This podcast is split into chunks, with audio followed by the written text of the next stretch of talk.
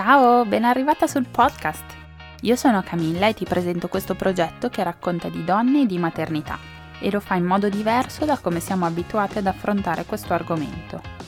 Con queste testimonianze racconteremo in modo intimo e sincero come ogni madre ha affrontato a modo suo lo stravolgimento che comporta scoprire di avere una vita che cresce in lei. Lo faremo senza tabù e senza filtri, in modo che nessuna si senta sbagliata o in colpa solo perché la sua esperienza è diversa da quella delle amiche. Parleremo anche di parto e lo faremo in modo disinibito, perché non sempre le cose vanno come avevamo programmato, ma non per questo quel momento deve essere meno affascinante. A volte da una donna esce una forza che non si pensava di avere, che invece era lì, silente, in attesa che arrivasse il momento giusto per uscire allo scoperto.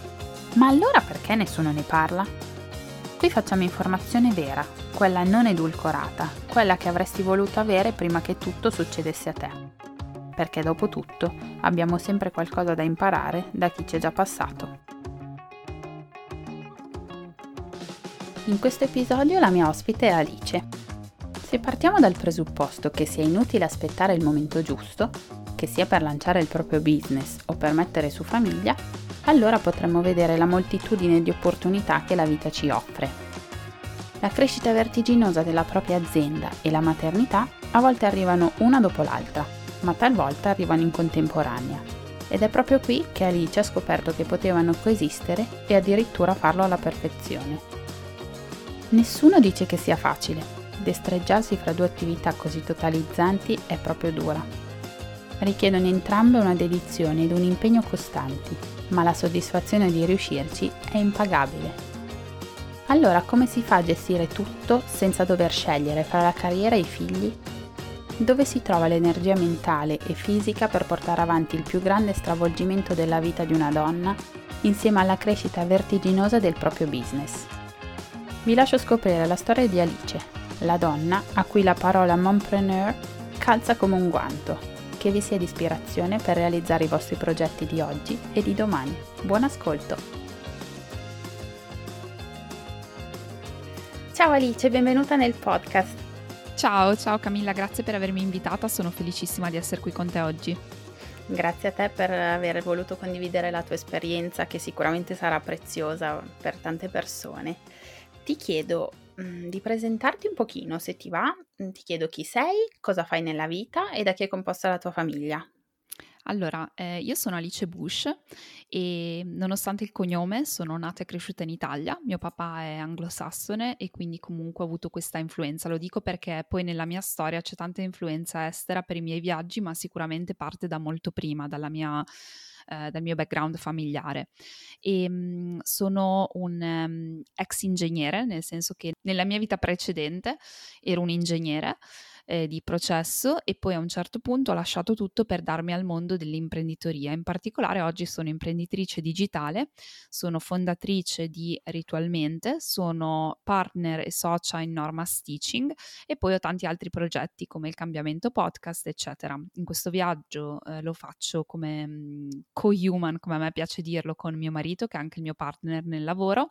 Abbiamo creato diverse aziende appunto nel digitale dal 2016-17 a oggi oggi e siamo felici quindi di aver cambiato completamente strada. In particolare questo è successo attraverso dei percorsi comunque di crescita personale dove, e di consapevolezza dove abbiamo capito che questa era la nostra vocazione. E la mia famiglia è composta da eh, me, mio marito, che è Michael, che è canadese, e eh, i miei due bimbi che sono Sebastian di due anni e mezzo, Juliet di quasi dieci mesi e eh, Krabi e Lanta che sono due piccoli cagnolini che sono stati adottati al canile. Ok, sei stata super chiara, un background molto ricco di spostamenti, cambiamenti, mm, molto interessante. Um, quindi un background internazionale direi fra papà, Michael e poi tutti i vostri viaggi. Verissimo. Ti chiedo subito, entrando nel vivo già della conversazione, eh, quando è arrivato il tuo desiderio di maternità? È sempre stato insito in te oppure si è sviluppato con, con gli anni, con gli avvenimenti? Allora, io in realtà non ho mai desiderato uh, essere mamma, nel momento in cui, se parliamo, non so, da ragazzina e da ragazza, da quando ero un po' più giovane, è una cosa che non era nel, tra i miei valori. Io sono cresciuta con una mamma single, nel senso che mia mamma e mio papà hanno divorziato quando io ero molto piccola e mhmm, mia mamma era anche giovane, quindi mi ha avuta 23 anni, perciò avendo divorziato presto ho avuto un esempio di mamma, intanto eravamo solo lei, io e lei nel nucleo familiare e ho visto mia mamma comunque avere altro oltre la famiglia, non era la classica mamma chioccia materna che ha vissuto per farmi le torte. Questo non significa che mi abbia fatto mancare qualcosa, anzi, secondo me ha aggiunto qualcosa alla mia educazione. Mm-hmm. Però mh, mhmm, diciamo che non ho mai, non avendo avuto quel modello e anche le donne della mia vita, quindi le mie due nonne, erano molto avveniristiche, entrambe sono purtroppo, ehm, sono purtroppo decedute da un po' di tempo,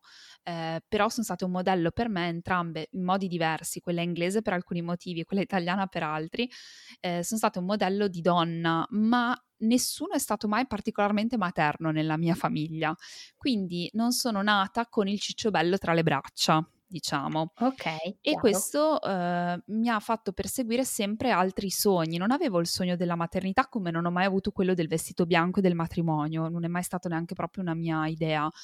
Quindi eh, non volevo fare la mamma, non mi sentivo particolarmente materna e ho sempre dato molto spazio alla carriera, cioè l'unico mio desiderio, o, o, meglio, il desiderio primario era quello di arrivare, arrivare a un titolo di studio eh, di un certo tipo, eh, con un certo voto, ehm, avere un certo tipo di lavoro, essere riconosciuta, fare carriera. Eh, ero molto, sempre stata molto ambiziosa, poi l'altro valore, valore era quello di viaggiare da sola, di avere la mia dipend- indipendenza, la mia libertà.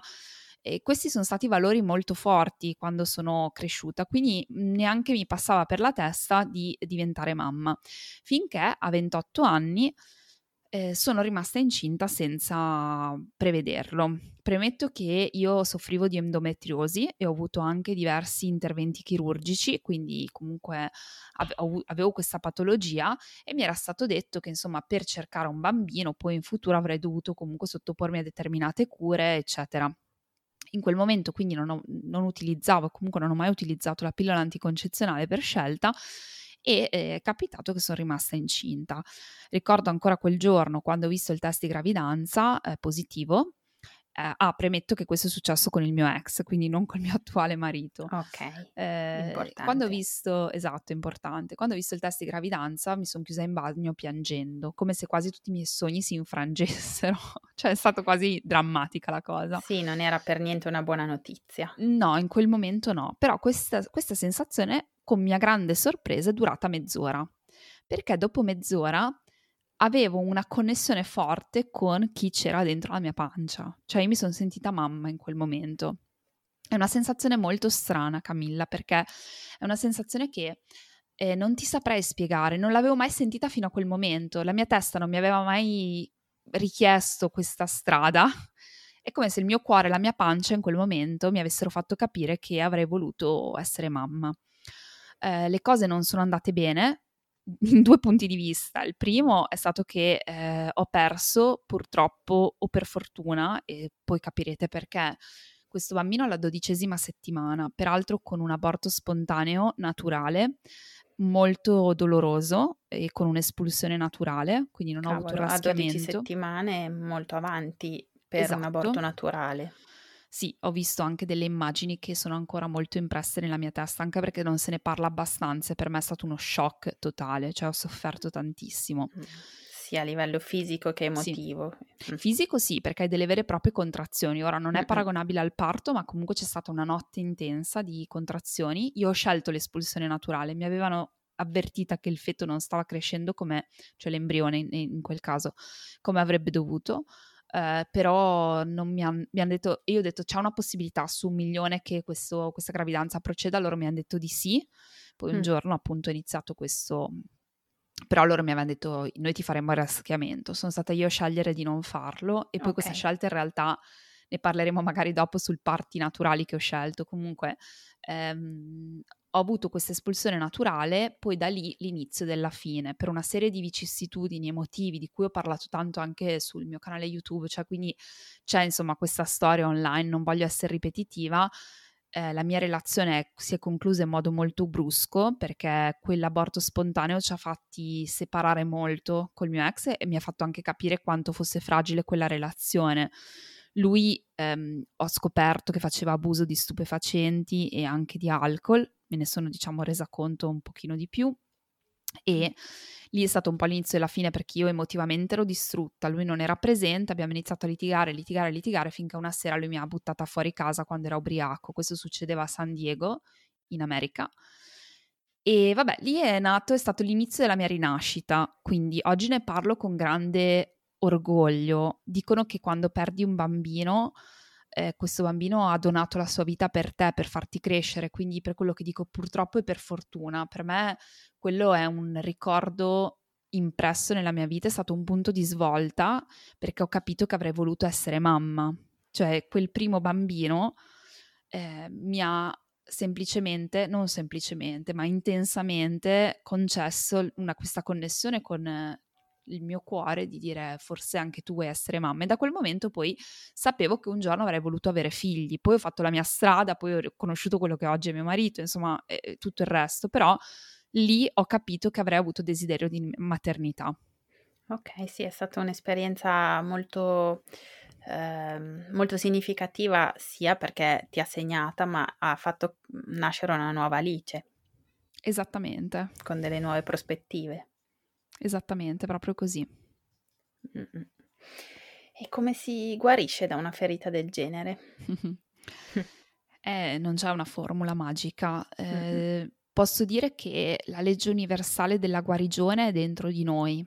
Mm, io dico sempre che la forza in quel momento per me è stata, cioè lui, eh, la persona che mi ha lasciata e come mi ha lasciata è stato devastante e avrei, vol- avrei potuto metterla tutta su di lui. Sai quando una persona ti, so, ti tradisce? Lui non mi ha tradito, che io sappia, però vabbè, non, non mi aspetterei diversamente in ogni caso. Però ehm, una persona ti tradisce, il marito tradisce e tutto il tuo focus in quel momento va a quanto penosa è quella persona. Mm-hmm. Tutto il tuo focus, anche quello delle tue amiche, dei tuoi genitori, cioè tutti ti dicono ma faceva schifo, cioè vai su di lui. Però questo ti sta togliendo energie da te, perché tu hai una grande responsabilità quando succede qualcosa di enorme nella tua vita ed è la responsabilità di chiederti perché io sono arrivata qui. Cioè, io mi sono detta, sei con una persona che ti butta fuori casa dopo un aborto spontaneo, pochi mesi dopo, in una condizione veramente, cioè come se mi avesse trattato un cane, non lo tratti così, ecco. Mm. Mi ha, letteralmente mi sono trovata con una valigia alle 11 di sera a San Diego in mezzo a una strada. Mio Dio. E, e dici, ok, lui è stato quello che è stato, ma tutto sommato continuare a metterla su di lui cosa mi dà? Niente. La mia forza è stata dire cosa è successo Alice perché tu sia arrivata lì, perché la tua vita ti abbia posto davanti questo. E quindi è stato un viaggio di responsabilità, che non è colpa, cioè non è che vai in autocommiserazione e dici ho questa enorme colpa del um, sono arrivata qui e quindi adesso mi commisero perché sono una poverina, sono una vittima o sono una sfigata o, o sono stata, ho fatto scelte sbagliate. Non ti fustighi, no, però con curiosità cerchi di capire che mancanze, che, che mancanze hai avuto, che cosa non hai ascoltato di te stessa, che, quali sono stati gli eventi e i pensieri e le azioni che ti hanno portata lì. E quella è stata la mia rinascita in un percorso molto lungo. Quindi ho avuto l'elaborazione del lutto, perché di fatto una, una storia che finisce in quel modo è un lutto vero e proprio. Ho avuto l'elaborazione di tantissime cose, però ho spostato, come dico spesso, l'attenzione da fuori a dentro, e dentro c'era un mondo inascoltato. Lì è stato il mio primo contatto con la crescita personale. Dentro di noi c'è un mondo, ma siamo, soprattutto nella cultura occidentale, siamo estremamente inclini a ascoltare il fuori e non il dentro, quindi i giudizi degli altri, le aspettative altrui, quello che dice la società, la politica, la religione, è tutta roba fuori quella lì. Mentre dentro c'è un mondo, le emozioni, i valori, le necessità, i bisogni che noi non ascoltiamo. Allora lì è stata la prima volta che mi sono presa cura di me. Te la faccio facile perché chiaramente è stato un lungo viaggio. Certo, posso immaginare, soltanto immaginarlo. E, da lì come vedevi il futuro? L'idea di una nuova gravidanza ti spaventava oppure mh, mhmm, eri certa che volevi affrontare di nuovo un percorso appunto di maternità? Allora, ehm, il desiderio di maternità secondo me va correlato a uno stato comunque interiore di serenità. Quindi, eh, dopo che io sono stata lasciata, ho avuto un periodo breve, parliamo, non so, di due o tre settimane, dove, eh, ridendo, mi, mi, consideravo un utero vagante, mm. eh, nel senso che in quel momento volevo avere un figlio.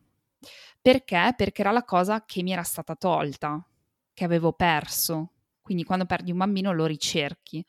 Detto questo, io avevo una situazione devastante, non solo non avevo nessuno accanto a me, e in secondo luogo ero devastata, quindi capisci che quel desiderio di maternità non era un desiderio sano, era mm-hmm. il desiderio di eh, controllo, cioè tipo o ho un figlio o la mia vita non ha senso. Allora in quel caso, quando è così questo desiderio, va secondo me ascoltato perché ci sono dan- tanti bisogni diversi dentro.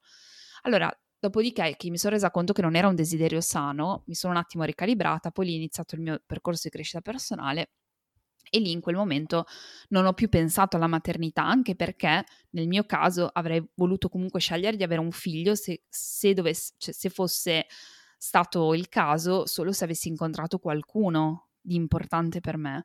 Certo. Quindi avrei scelto solo in quel momento, per, per, perciò per me erano due cose imprescindibili. Quando poi ho conosciuto Michael, quando poi abbiamo iniziato una relazione, mi sono resa conto che lui sarebbe potuto essere la persona giusta per me, per mille motivi. Allora lì no, non ho avuto paura di un'altra gravidanza, anche se anche lì ho avuto un aborto spontaneo. Quindi anche lì poi la, è stato il fatto, sono rimasta incinta e poi dopo ho avuto un aborto spontaneo, poi ehm, l'abbiamo cercato ancora per alcuni mesi, non arrivava, poi sono stata operata nuovamente alle utere ovaie e subito okay. il mese dopo eh, sono rimasta incinta di quello che sarebbe stato poi Sebastian. Ok, ma ehm, gli aborti spontanei sono correlati all'endometriosi oppure no? No, non io non ho fatto, mai. esatto, cioè no, non lo sapremo. Ho fatto, diciamo, non ho fatto indagini, quindi mm-hmm. non lo so, la, non ho fatto indagini poliabortività eh, però sono frequenti anche certo, statisticamente, certo, sì, quindi sì, sì, di fatto non c'è neanche troppo da preoccuparsi. Questo non significa che non ci si stia male, però no, uno non si deve preoccupare se ci sono un paio di aborti, tre aborti, perché, eh, vabbè, ovviamente sentite il medico, però chiaramente Chiaro, è qualcosa che statisticamente è molto frequente purtroppo. Mm-hmm. E dopo questo secondo aborto tu sei riuscita a dare fiducia al tuo corpo oppure eri spaventata? Ero molto spaventata. Eh, ho vissuto i primi tre mesi della gravidanza con Sebastian eh, un po' in ansia, diciamo, anche se tutto sommato forse una voce dentro di me eh, mi diceva che era, que- era, la volta giusta. Poi è stato strano perché mh, mm, ho scoperto della gravidanza il giorno in cui il, il compleanno di mia nonna e mia nonna era, era venuta a mancare proprio quell'anno, nel 2017. Mm e lei compie gli anni il 17 dicembre del mhmm, cioè il 17 dicembre e il 17 dicembre 2017 ho fatto il test di gravidanza di Sebastian che dava una linea molto flebile. Era addirittura prima dell'arrivo del, del, presunto ciclo perché lo volevo fare proprio quel giorno, perché aveva un mm-hmm. significato, era il primo anno che non facevo il compleanno con mia nonna e mia nonna diceva che il 17 dicembre, dato che lei era una prima donna proprio, diceva che era il giorno più speciale al mondo perché c'era nata lei.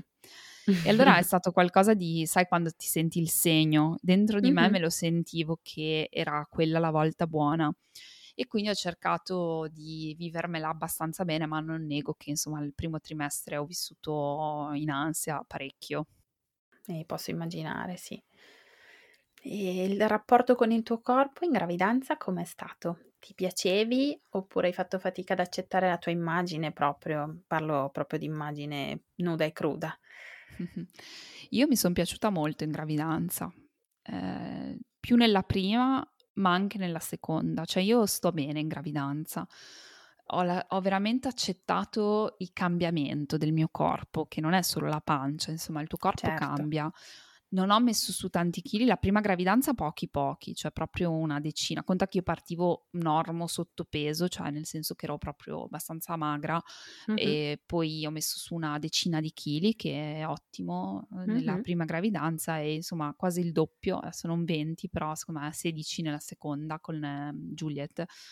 Però mi sono accettata molto a me piaceva la pancia, cioè a me piace questa idea, mi, mi sentivo molto donna Mm-hmm. E poi anche Michael mi ha fatto sentire molto bene. Secondo me quando il tuo uomo ti accetta tanto nella, nella gravidanza e ti fa sentire molto speciale, molto, cioè che non sei intoccabile, non ha paura di toccarti, non ha paura di, ehm, cioè tu rimani comunque un emblema femminile per lui, chiaramente questo ha aiutato moltissimo, quindi io l'ho vissuta molto bene la, la gravidanza a livello di immagine corporea. Ok, ottimo. E a livello di sintomi, stavi bene? Le hai vissute bene entrambe oppure hai avuto disturbi? Allora, eh, la gravidanza arriva con i suoi disturbi, credo per tutte, in un modo o nell'altro. La prima gravidanza non ho avuto troppe nausee, un po', però niente di che stanchezza sì, ho avuto solo un episodio e lo dico eh, perché voglio essere estremamente onesta, perché voglio che le persone non si sentano sbagliate. Ho avuto un episodio di emorroidi mm-hmm. che non avevo mai avuto prima, al settimo mese, che è stato terribile. E sono stata malissimo perché poi non puoi prendere nessun farmaco esatto, ed era veramente un, un episodio brutto cosa che per fortuna dopo il parto non, non, non, è successo niente perché io ero terrorizzata, adesso partorisco e muoio. Certo, immagino. invece, invece Siamo no. spinte a pensare che sì, arrivino dopo il parto, in realtà no, eh, possono arrivare esatto. anche prima. Mm. A me in realtà solo prima addirittura. Eh, infatti dico, non è sì. matematico che arrivino anche dopo. Mm. Esatto. Seconda gravidanza è tutta un'altra cosa perché uno aveva un altro figlio piccolo, perché io sono rimasta incinta di Juliet che Sebastian aveva appena compiuto un anno. Quindi hai un bambino piccolo in casa ed è tutta un'altra storia perché sei distrutta. Poi io ho avuto molta più stanchezza e molte più nausee, quindi mm-hmm. alla sera alle 6 ero in coma e veramente, stavo veramente male. E, però no, dopo la seconda gravidanza in realtà poi sono stata bene mh, successivamente. Dicevi che hai avuto due gravidanze vicine, sì. Posso chiederti se era voluta questa cosa oppure, cioè, visto che tu sei l'immagine della mompreneur, eh, nel tuo immaginario avere due bimbi piccoli era una cosa fattibile e compatibile con il tuo lavoro? Oppure vi siete buttati? Com'è andata? Allora, ehm, io ho avuto due gravidanze vicine per scelta parziale, nel senso che uh-huh. eh, avevamo deciso di avere due bimbi vicini, quindi questo era, era deciso da entrambi. Così vicini anche lì è più capitato che altro. Non uh-huh. avevamo particolare necessità in quel momento di avere la bimba, avremmo probabilmente iniziato a provare più intenzionalmente magari in primavera. Quindi diciamo che ha anticipato di 6-7 mesi quelli che era il nostro piano. Chiaramente eravamo pronti ad accogliere un altro bambino, se no ci saremmo protetti diversamente. Certo, Quindi questo ovvio. è chiaro, uh-huh. eh, eravamo pronti. Allora, ehm, come mamma, mompreneur, ehm, io credo che bisogna in questo caso essere molto realistici e onesti con se stessi. Il mio lavoro rimane un grande valore della mia vita e dedico tanto tempo al mio lavoro e quindi io eh, mi sono comunque sempre sono sempre stata molto onesta con me stessa e so che io non posso fare la mamma senza aiuti di tutti i tipi, dagli aiuti domestici, cioè per ave- fare le pulizie di casa, eccetera, eccetera, a eh, una persona che spesso in Italia è rappresentata dai nonni, cosa mm-hmm. che noi non abbiamo. Noi abbiamo i genitori di Michael, sono in Canada, eh, ai tempi, quando io sono rimasta incinta, noi vivevamo in Canada, però dall'altra parte del Canada dei suoi genitori, quindi non avevamo i miei genitori e non avevamo i suoi genitori, quindi significava una tata per noi. Quindi c'è stata molta onestà nel eh, io sicuramente ho un grande sacrificio, ma soprattutto per te stessa, perché fai l'imprenditrice, fai la mamma e poi non hai più tempo, quindi tu ne soffri, ok? Mm-hmm. Quindi il tempo per me non è che sia... Poi figurati, dopo la pandemia è cambiato ancora tutto, ancora di più. Certo. Perciò eh, sicuramente c'è una complessità non sarei stata naive se non avessi avuto l'opportunità, la possibilità economica in quel caso, ma per alcuni altri avere l'opportunità della disponibilità anche dei nonni, di avere un aiuto concreto, credo che sia quasi infattibile la cosa, perché sono una grande sostenitrice del fatto che se lavori, lavori, se fai la mamma, fai la mamma, inteso nel momento presente.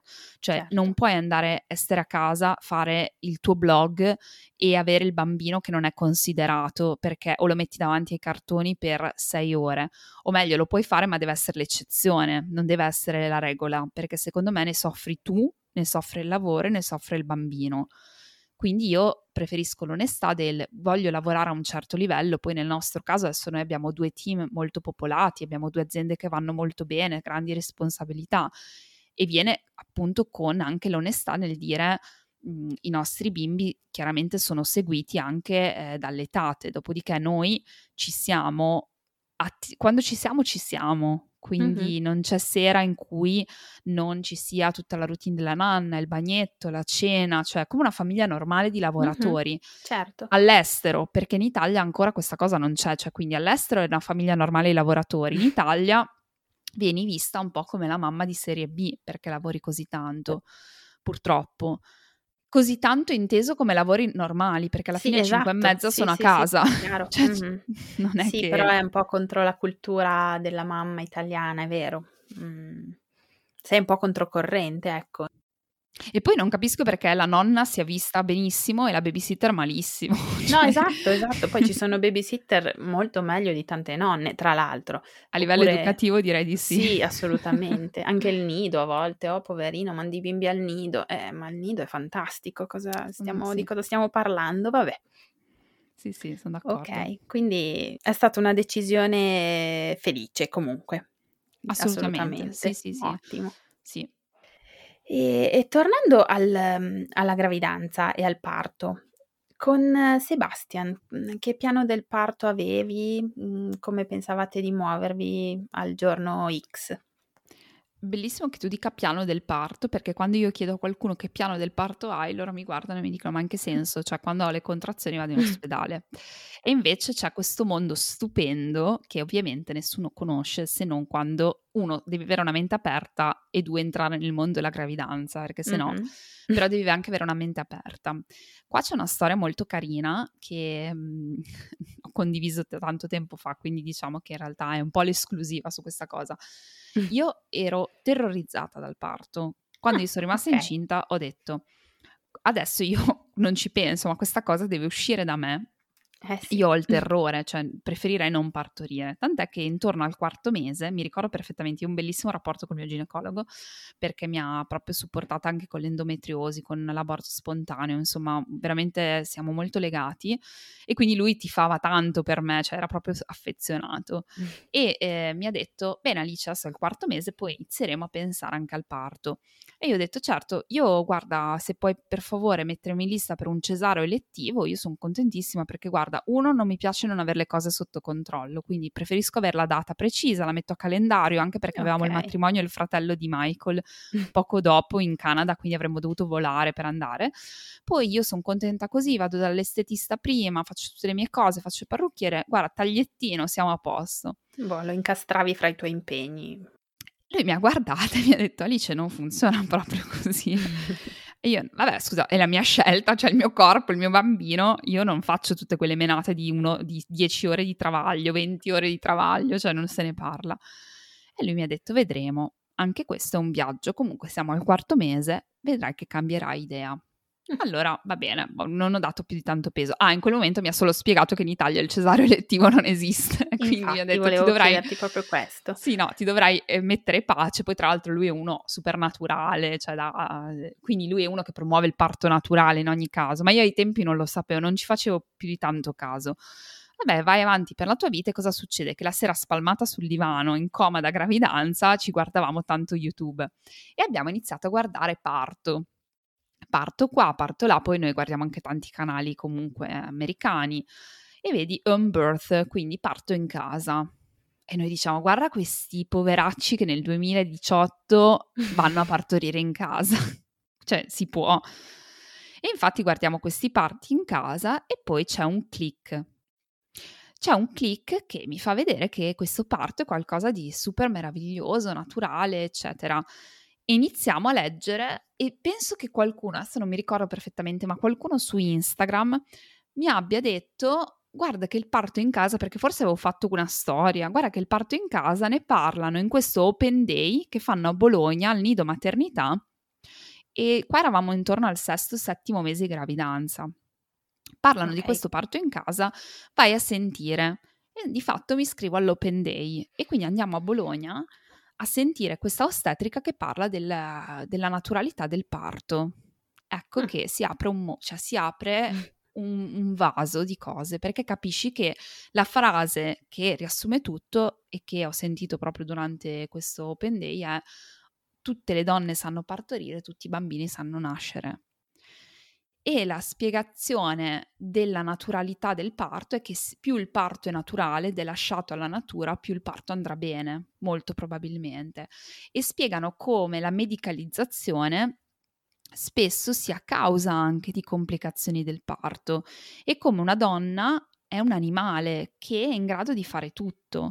E come il parto in casa, anche non so, nei paesi scandinavi, sia consigliato perché in una gravidanza fisiologica, quindi dai parametri completamente fisiologici, quindi quando tu arrivi al parto sei monitorata, hai tutta una serie di parametri, se questi parametri rientrano in medie molto restrittive, quindi deve essere perfetta la gravidanza, mm-hmm la donna, il parto in casa è veramente consigliato perché mh, mhmm, permette alla donna di avere un'esperienza migliore e eh, anche allo Stato di risparmiare perché non serve un dottore per far partorire, serve un'ostetrica, servono le persone che sanno far partorire, ma il dottore serve per gestire eventuali emergenze che non arrivano mai, questo mi è stato spiegato non arrivano mai senza preavviso, quindi se tu sei nei parametri naturali il parto sta andando bene.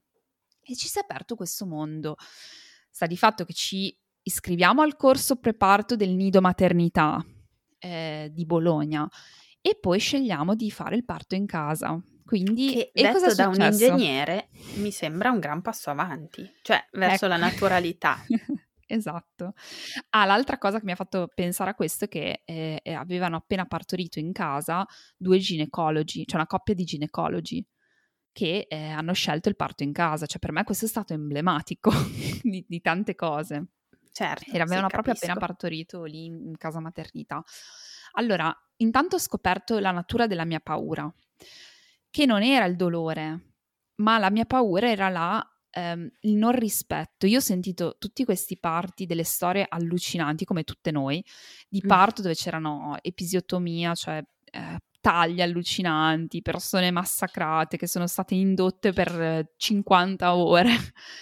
Io ero terrorizzata di non essere ascoltata, cioè di entrare in ospedale e trovare la persona stanca di turno o non empatica che ti fa, ti sceglie esattamente quello che deve fare, anche perché poi andando un po' a vedere anche degli studi, vai a vedere che le nascite sono poi un business, soprattutto negli ospedali americani dove comunque ancora parliamo di un sistema privato, di, eh, di eh, sistema medicale privato. Vai a vedere che ci sono degli orari in cui viene praticata la nascita, cioè se il medico deve andare via a un certo punto ti induce, perché Mamma lui deve andare via a un mm-hmm. certo orario, alla cena. Follia. E quindi capisci mm. che c'è tutto un business dietro al parto certo. e noi abbiamo dimenticato tutta questa meravigliosa natura. Io penso che il parto in casa non sia per tutti, è per chi ci crede, è per chi accetta questi studi, per chi si fida, per chi si affida, quindi non è per tutti. Se uno non si sente male, penso che ogni do- donna debba scegliere di partorire dove si sente al sicuro. Io in ospedale, paradossalmente, mi sentivo meno al sicuro che in casa, perché per me sicurezza significava ascolto, Mm-hmm. Voi dovete ascoltarmi, quindi ho incontrato la mia ostetrica e le altre ostetriche che avrebbero comunque assistito al parto. Abbiamo creato questo rapporto meraviglioso di fiducia e io mi sono lasciata andare e ho detto io adesso prenoto il parto in casa. E così è stato, quindi è stata una scelta per me eh, enorme perché ho capito l'origine della mia paura, che era quella della quindi da parto cesareo elettivo sono arrivata, ho detto al mio ginecologo, comunque ho anche partorito, cioè ho anche prenotato il parto in casa e mi ha detto ma cosa hai fatto esattamente? e io ho fatto questo, questo, cambio di visione. Ovviamente le nostre famiglie impaurite, ma perché dovete fare questo? È la prima reazione di tutti del parto mm-hmm, in casa, ma cosa vero. stai facendo? Peraltro adesso è uscito un, un film di Netflix anche che non mi ricordo il titolo, ma che lo demonizza, c'è una storia andata malissimo con un'ostetrica pazza e mm. qui non pazza, però che fanno capire che l'ostetrica non ha fatto bene il suo lavoro, insomma così la bimba purtroppo muore, quindi è devastante. È quel, quel video lì che non farà per niente buona pubblicità al parto eh in no, casa. Assolutamente, quello, sì. L'ho sentito nominare, non l'ho ancora visto, però sì, so di cosa stai parlando. Eh, ho visto delle brutte recensioni da parte di persone che appunto sono pro eh, parto esatto, in casa. Però, esatto. Vabbè. Eh, però la cosa che per me è molto importante da far capire è che il parto in casa non è un parto non sicuro, perché tu mm-hmm. sei costantemente monitorata e quando un parametro esce leggermente, quindi hai ancora grande margine di spazio per poter, ehm, per poter essere trasferito in ospedale, cioè dei parametri, quando un parametro esce ha il trasferimento immediato in ospedale e il trasferimento in ospedale, quello mi dissero le ostetriche, non è mai d'urgenza, perché l'urgenza si crea dopo una serie di parametri che sono fuori dal fisiologico. Tant'è che io poi, Sebastian, sono stata trasferita in ospedale, questa è oh, la ah, storia. Quindi... Ecco. Molto bene. Sì, sentivo anche che eh, in praticamente in tut- nella totalità dei casi si va in ospedale in macchina, anche in caso di problemi, ciò significa che non è mai andato, esatto, una macchina, situazione infatti. grave.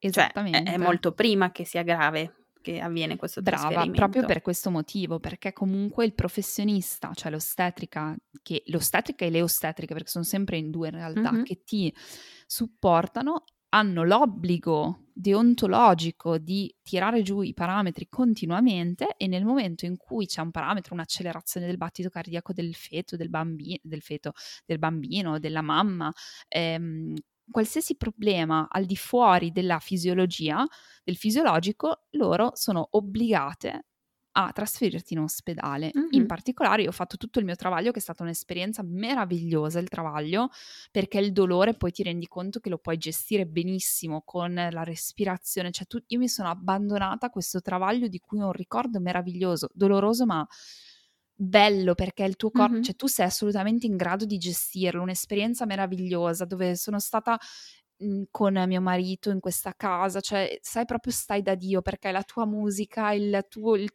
al buio, un po' la vasca, un po' quello che vuoi, quindi tante ore, neanche tante ore per essere un primo parto, ma proprio perché tra l'altro il travaglio procede come gli animali. Gli animali cosa fanno? Loro vanno a partorire dove sono al sicuro. Quindi il travaglio procede, tu immaginati la sala operatoria piena di luci, gente che va, viene, urla, non è assoluta. Adesso molti ospedali in realtà accolgono molto meglio il parto fisiologico e naturale, quindi in realtà molti ospedali sono, hanno, la sala par- hanno la sala preparto o travaglio, scusami, che è alle luci soffuse, cioè ti sì. lasciano molta libertà, ma ancora mm-hmm. ci sono quegli ospedali da cinema dove veramente tu sei lì con, con queste luci sparate ovunque. Sì, telini verdi, cuffiette. Esatto. Sì, sì, sì, sì. E ti senti poco naturalizzata, cioè sei, sei veramente eh, poco eh, rispettata come animale, perché in quel caso sei un animale, io mm-hmm. mi rendo conto che nel parto siamo ancora animali. E, ehm, e, quindi ho fatto un travaglio meraviglioso, poi a un certo punto ho detto sento spingere, bene, sento spingere, da lì inizio a spingere, però purtroppo io non ho mangiato perché mi si sono rotte le acque prima di cena, non mangiavo da pranzo, avevo mangiato poco perché avevo la nausea. Ho fatto tutto il travaglio senza ovviamente riuscire a mangiare e bere perché ho anche vomitato mm-hmm. e quindi quello che è successo è che io sono arrivata alla fase di spinta disidratata e non riuscivo a spingere, cioè c'era la testa del bambino che usciva un po' e poi rientrava. Il mio utero non aveva più contrazioni, cioè non si contraeva più per la disidratazione. Dopo due ore di spinte in casa maternità, sono stata trasferita in ospedale perché quello è il margine, due ore. Dopo okay. due ore, se il bambino non esce, hai l'obbligo di essere trasferito. Sono stata trasferita sulle mie gambe, avevo una spinta ogni tot, cioè è stata, non dico che è stato piacevole, ma non era urgente, mm-hmm. con, in macchina siamo arrivati, poi lì altre due ore di spinte, a quel punto mi hanno messo anche l'ossitocina e poi purtroppo Sebastian è nato con la ventosa, con la manovra di Christeller, quindi mm. tutto lontano da quello che era il mio immaginario di avere questo meraviglioso momento dove arrivava poi tutta la famiglia, eccetera. Sono stata, insomma, io ho spinto per cinque ore e mezza il Mamma primo mia, parto. sarai stata stremata ero stremata, credo mm-hmm. di essere dimagrita su quei 6-7 kg perché ero, sai, quando sei proprio dimagrita alla fine del parto perché sì, ero sì, stremata, sì. ecco. Mamma mia, è tantissimo, cioè sì, sono tante eh, ore. Mm. Sì, è stato, è stato abbastanza um, devastante quello. E poi ho firmato immediatamente per uscire da, dall'ospedale, cioè per dirti proprio come io in quel momento mi sentivo, cioè il giorno dopo eh, io, mi hanno detto adesso stai qua due o tre giorni, non mi sono sentita anche lì troppo ascoltata, non, non mi, è stato, non sono, mi sono sentita aiutata, io sto meglio a casa col mio bambino, stiamo bene e siamo andati via e siamo tornati a casa. Ok, e hai un ricordo traumatico di quell'ultima parte del parto?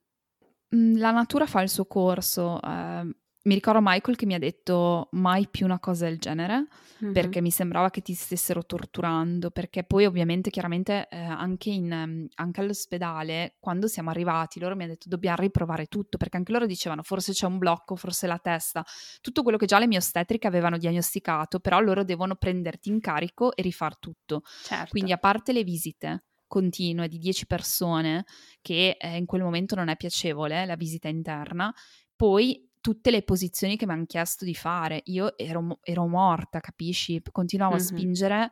Poi mi dicevano adesso riposati 20 minuti e non spingere, ma tu continui ad avere questa necessità di spingere. Quindi una delle cose peggiori era spingere, cioè non sp- trattenere la spinta e, e, e respirare fuori, insomma, è contro natura.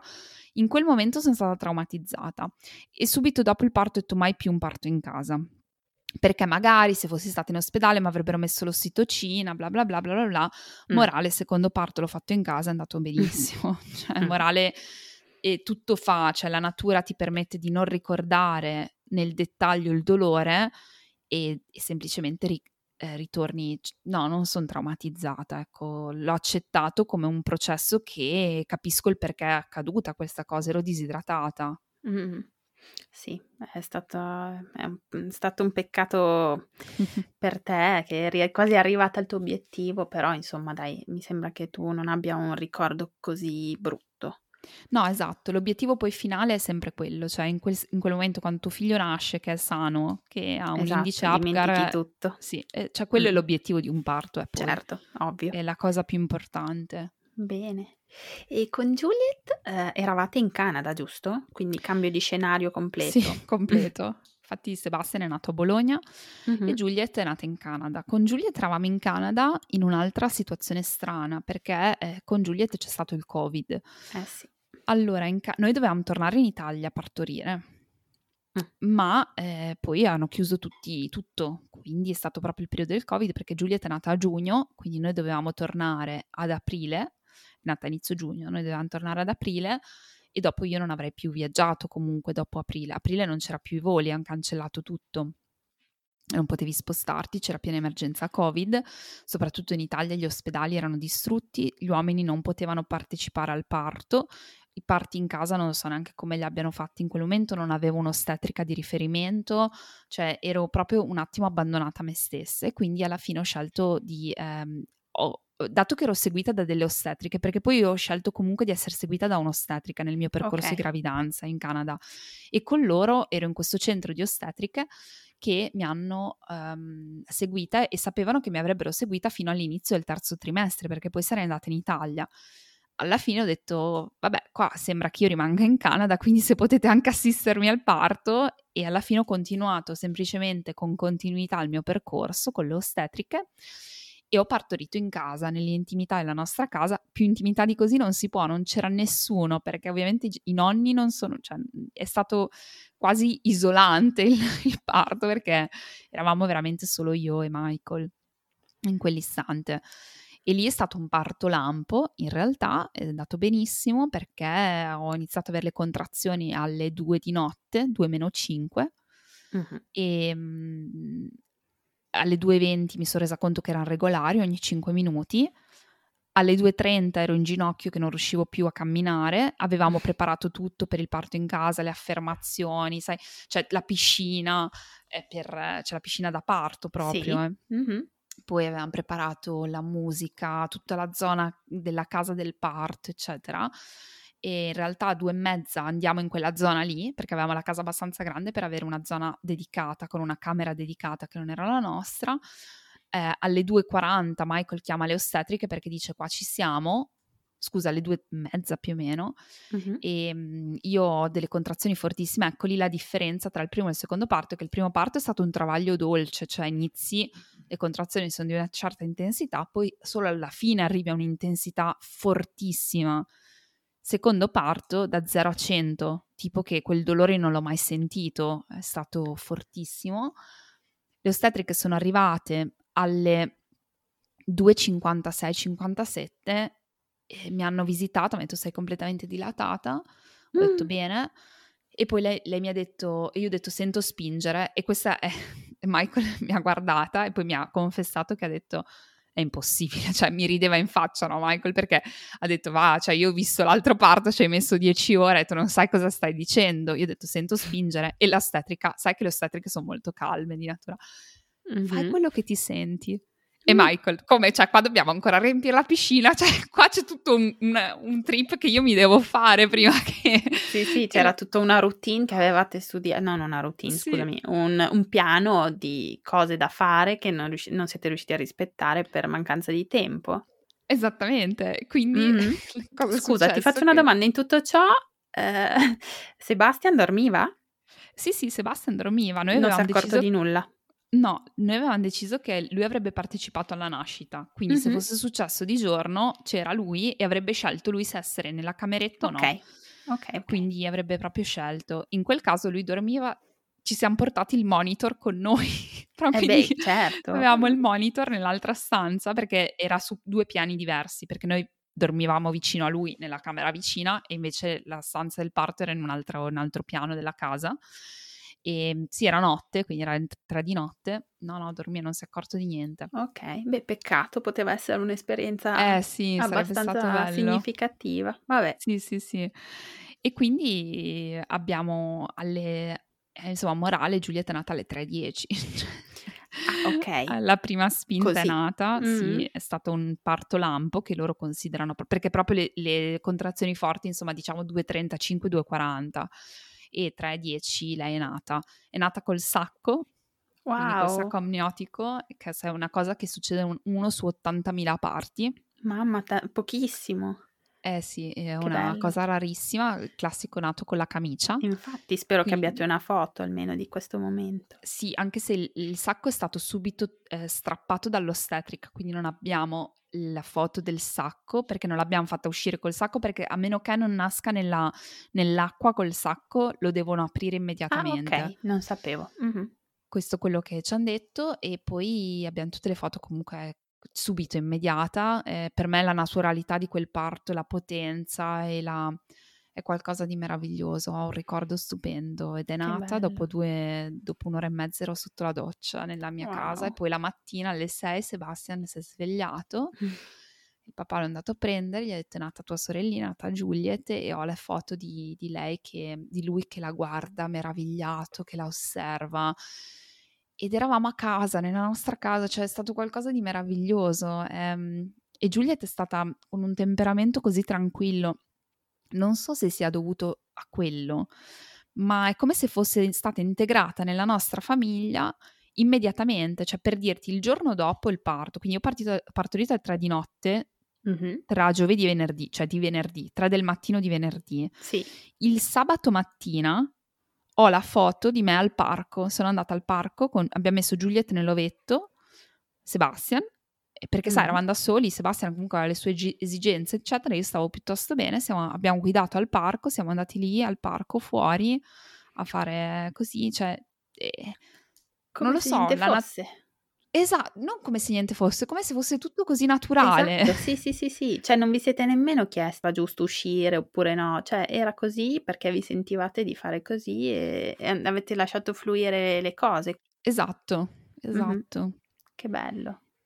È un ricordo molto bello. le ostetriche erano lì, mh, mm, ma non hanno fatto niente, tra virgolette. No. Cioè...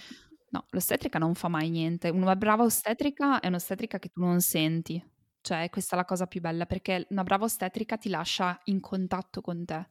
Mm-hmm. Tu sai partorire. Questa è la cosa più meravigliosa che ti puoi ripetere. Il tuo corpo sa far tutto. Devi solo lasciare andare la mente, i blocchi della mente. Quindi, intanto, l'ostetrica brava è quella che ti sostiene se ne hai bisogno, che è invisibile se così, ma che ti tiene al sicuro quindi che misura tutto, che, che, tiene tutta la sicurezza è questa persona. Quindi le ostetriche io sono molto grata. Poi lì in Canada intanto il parto in casa è completamente passato dal governo, Mm-hmm. Come quasi in, come in tanti paesi avanzati. Sì, qui siamo indietrissimo su questa cosa. Qui siamo indietrissimo, esatto. Io sono in Emilia Romagna e qua pagano metà fino a 1500 euro se non sono cambiate le cose. Questo era fino al 2018. So che sono solo mm, poche regioni. Adesso è aumentato. Eh. L'Emilia Romagna eh, è una delle regioni con la gestione migliore del parto in casa a livello economico ad oggi. Bene. Bene, sono Però la questo. maggior parte dell'Italia no, non è pagato dalla sanità. Eh, purtroppo. Invece in Mh. Canada noi non abbiamo esborsato un euro e eh, loro hanno fatto un supporto B trisettimanale, quindi venivano poi chiaramente a farti visita a casa ehm, fino all'ottava settimana. Quindi sono Ok, state wow. eh, un supporto enorme, poi potevo chiamarle giorno-notte, è stato un supporto Wow, grandissimo. bellissimo, che Sì, sì. bello. Buono a sapersi. Speriamo che si prenda esempio anche qui da questi Lo paesi. spero. Wow, che bella, che bella emozione. Cioè, mi hai... Mi sembrava di essere lì. È stato... cioè, si sente che è stata una bella esperienza. Michael, Molto. come l'ha vissuta? Era Eh, presente oppure era nel suo angolino e guardava? Michael ha partorito con me. Cioè, Ok. Michael è, è uno di quegli uomini che secondo me sono in pochi a, a- a essere così, perché lui addirittura, cioè lui, la sua dicitura era iniziamo a spingere. Ah, Cioè lui è talmente, è stato talmente presente che devo dire che ha fatto metà del lavoro, perché se hai una persona che ti supporta così, intanto non si fa schifare da niente, ma non solo, è stato mh, estremamente presente, è come se avesse proprio partorito con me, quindi eh, non era quel... Lo so che alcuni uomini magari dicono vedo la mia donna in questo modo, oppure mi schifa tutto, oppure così. Lui, lui ha preso Juliet, tra l'altro, cioè lui l'ha accompagnata fuori, quindi è stato lui a Wow. toccarla, col, Sì. cioè la- l'ostetrica, ha- però lui la voleva, come si dice? In inglese è mm, deliver the baby, quindi E chi la... lo s- prende? Sì, sì, sì, il primo, sì, le prime mani che l'hanno, tocca- che l'hanno toccata. Esatto, Mhm. esatto, quindi è stato lui. Eh, mi ha accompagnato nel primo e nel secondo parto, in tutte le mie necessità, cioè l'uomo è lì, anche lì ha un ruolo molto specifico e anche questo ce l'hanno insegnato nel, nel percorso preparto. L'uomo deve assecondare i desideri della donna quando non era in fase travaglio e parto perché perde la ragione la donna. Quindi se tu Mhm. dici io non voglio l'epidurale, poi quando si tratta che sei lì e sei in- nel dolore, il tuo uomo dovrebbe dirti guarda che io ti ricordo che tu non la volevi l'epidurale, la stai chiedendo adesso, sei sicura che la vuoi? Cioè è quello che si deve assicurare che il piano del parto vada come l'avete pre- definito insieme, come era il tuo volere, chiaramente con tutte le eccezioni, perché se poi tu dici sì certo la voglio, chiaramente Certo, no, devi, devi, deve essere Però comprensivo. Mhm. è la persona che gestisce le comunicazioni con la famiglia, la persona che gestisce le comunicazioni con le ostetriche, è la persona, però Michael ha fatto anche di più, cioè è la persona che ha, ha gestito ogni mia necessità, cioè quando io non, non lo so, è come se veramente avesse spinto con me. Sì, era connesso sia con l'esterno, che era necessario, ma soprattutto con te. Sì, sì, sì, sì, Bello, che bella esperienza. Penso che anche molto. lui l'abbia vissuta come un'esperienza, sì, eh, sì, sì, sì, molto potente. wow. E mm, quali erano i tuoi piani sull'allattamento? Volevi allattarli oppure non era una cosa che ti interessava? No, no, li volevo ar- allattare. Entrambi si sono attaccati al seno senza problemi. Probabilmente Ok. io ho una conformazione del seno che permette l'allattamento abbastanza semplice. Devo dire che ho avuto anche io le mie ragadi e tutte quelle cose lì, soprattutto con, con Sebastian, che era molto famelico. Eh, quindi ho avuto tutte quelle, quelle cose spiacevoli con dei dolori anche abbastanza forti, ma insomma niente rispetto a alcune storie del terrore che leggo. E entrambi gli allattamenti io li ho, sc- ho scelto di interromperli per scelta. Mm-hmm. So che non è una cosa che è molto vista bene. Eh, l'ho fatto perché nel primo caso, nel 2018, i miei business stavano crescendo e io non volevo e non potevo permettermi una, un congedo di maternità troppo, troppo lungo. Quindi dopo mm-hmm. un paio di mesi di allattamento a richiesta, per chi ha provato l'allattamento a richiesta sapete di cosa parlo, sei praticamente a disposizione del bambino 24 ore al giorno. Quindi per me diventava difficile tornare a lavorare con le mie clienti, con i miei studenti, con le live, con il mio team perché non riuscivo a concentrarmi se allattavo, cioè ho fatto delle live con la bimba, il bimbo attaccati, eh, in quel caso il bimbo attaccato, eccetera, però era diventato più uno stress che altro. Certo, Sono stata eh, molto come criticata. Dicevi, come dicevi prima, cioè o lavori o fai la mamma, è difficile fare entrambe sì, le cose esatto. in modo esatto. corretto. Mm.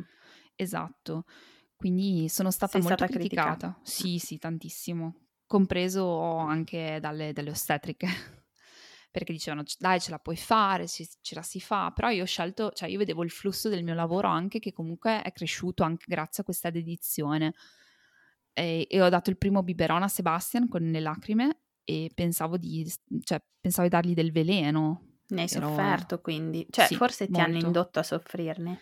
Brava, esatto. Mm. E Sebastian era il mio più felice al mondo, cioè non aveva Immagino. grandi problemi, voglio dire, ha preso il biberon come dire, vabbè, oggi c'è questo, va bene, e poi da quel momento non si è più posto più di tanto. Beh, ho fatto ovviamente un... un cioè, eh, considerate che non ho usato neanche le pastiglie per eh, ridurre il latte, cioè ho fatto proprio un, um, un, misto per un po' di tempo e poi pian piano, insomma, è andato via da solo, il bambino preferiva il biberone, allora lì ho capito che il mio latte non era più, non era più tirato come doveva essere tirato, mm-hmm. ecco.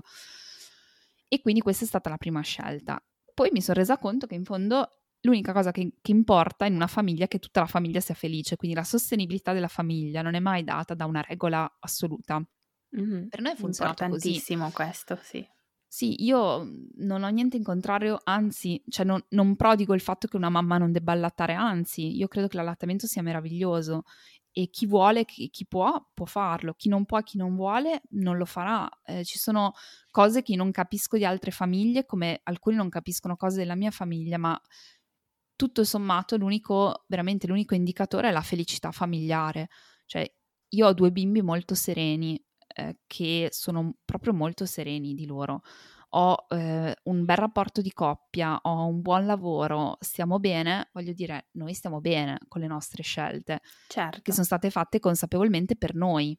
Ho, sono veramente molto libera nel mio pensiero su quello che sia giusto o sbagliato. Penso che veramente ogni, ogni famiglia debba discuterne e scegliere in base ai propri ritmi e necessità.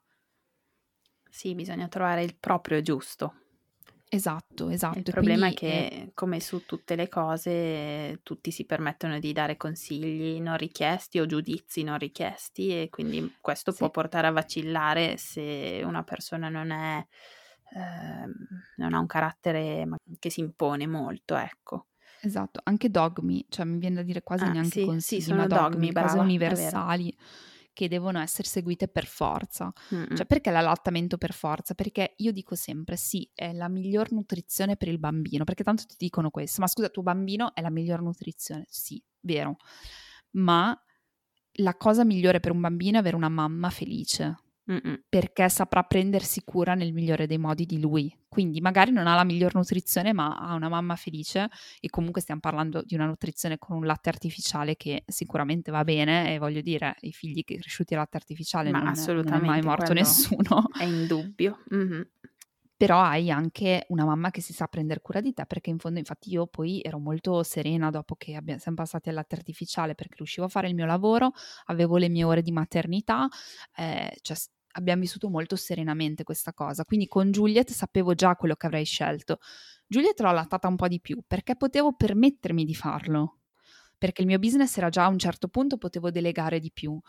Eh, poi ho scelto um, anche lì di smettere di allattarla perché abbiamo scelto di mh, tornare in Italia e quindi avevo bisogno di qualcuno che mi aiutasse qualche ora quando facevo le valigie. Abbiamo venduto tutta la casa, insomma è stata una cosa molto grande perché siamo, abbiamo fatto un trasloco intercontinentale con due bambini sotto i due anni e due cani e insomma... Mio Dio, mi viene male solo a pensarci.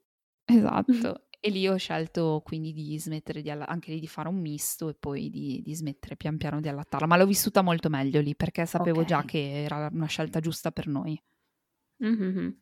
Che bello, mi piace questo messaggio che mandi, perché è facile sentirsi obbligati, ma infatti mh, è facile anche vedere mamme frustrate Mm. perché deb- devono allattare per forza, perché secondo loro è l'unico modo per essere una buona madre, ma in realtà ci sono tanti modi. Diversi anche di essere una brava mamma. Esatto, esatto, cioè non è quello che ti fa una brava mamma. Grazie per questa tua testimonianza, è molto importante. Spero che aiuti chi magari si trova proprio nella condizione di s- sentirsi completamente perso in Esatto, questo. esatto, brava, giusto. E quindi la ripresa lavorativa è stata, mm, diciamo, se, se- se non allattavi, sei riuscita a riprendere a pieno regime quasi subito? Sì, Cioè, avevi questo regime. desiderio tu?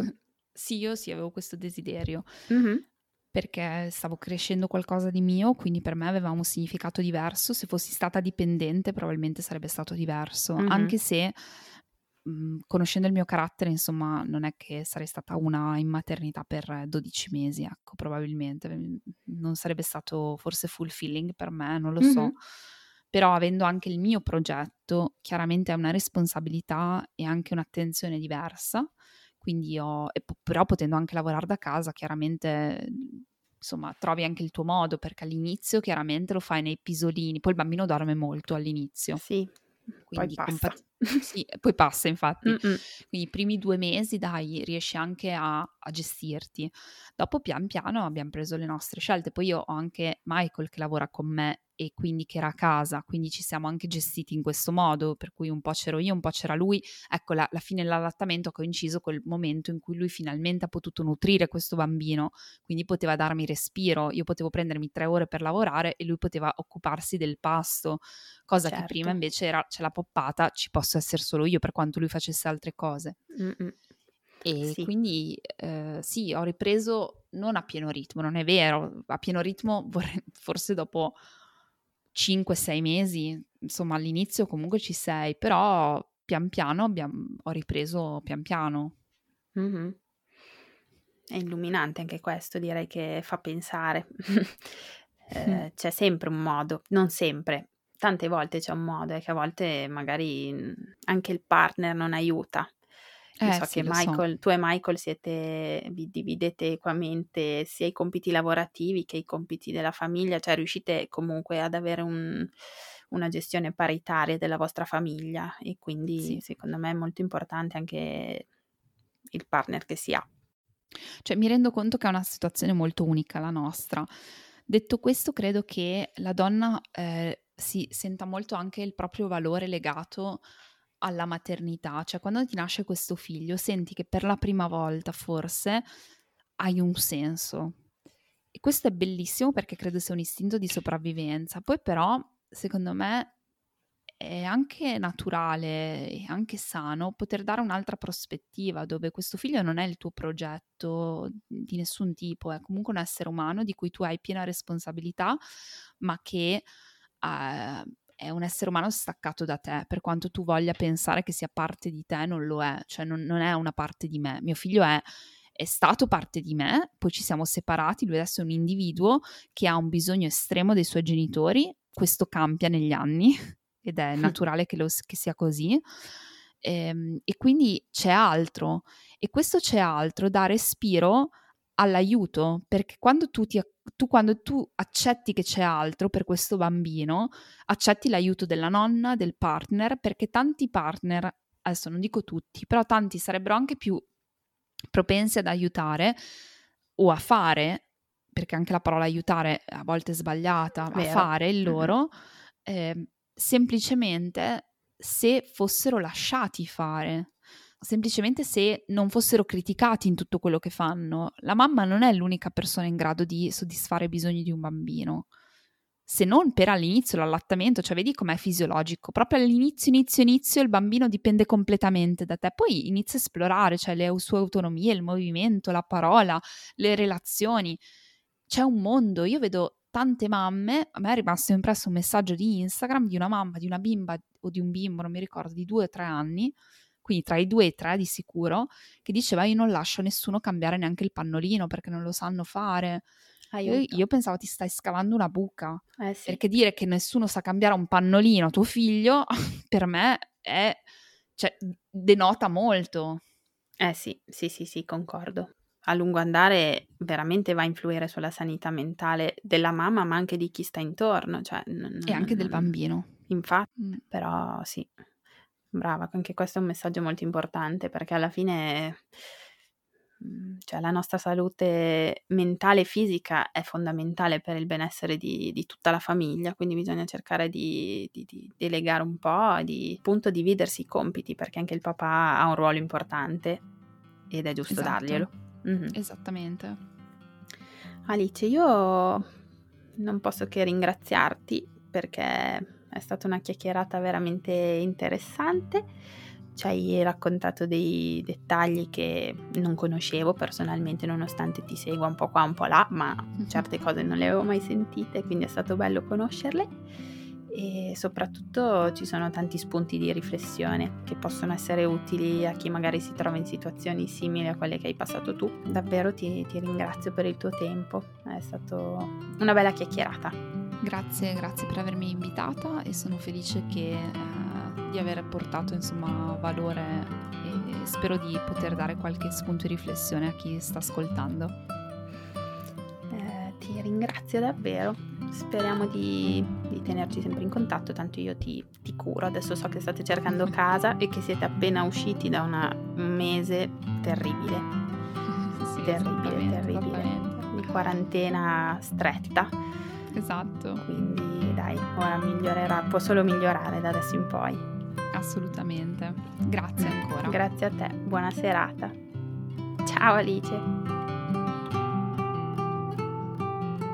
Se hai ascoltato fin qui io ti ringrazio. Se vuoi aiutarmi ulteriormente puoi mettere una valutazione di 5 stelline su Apple Podcast.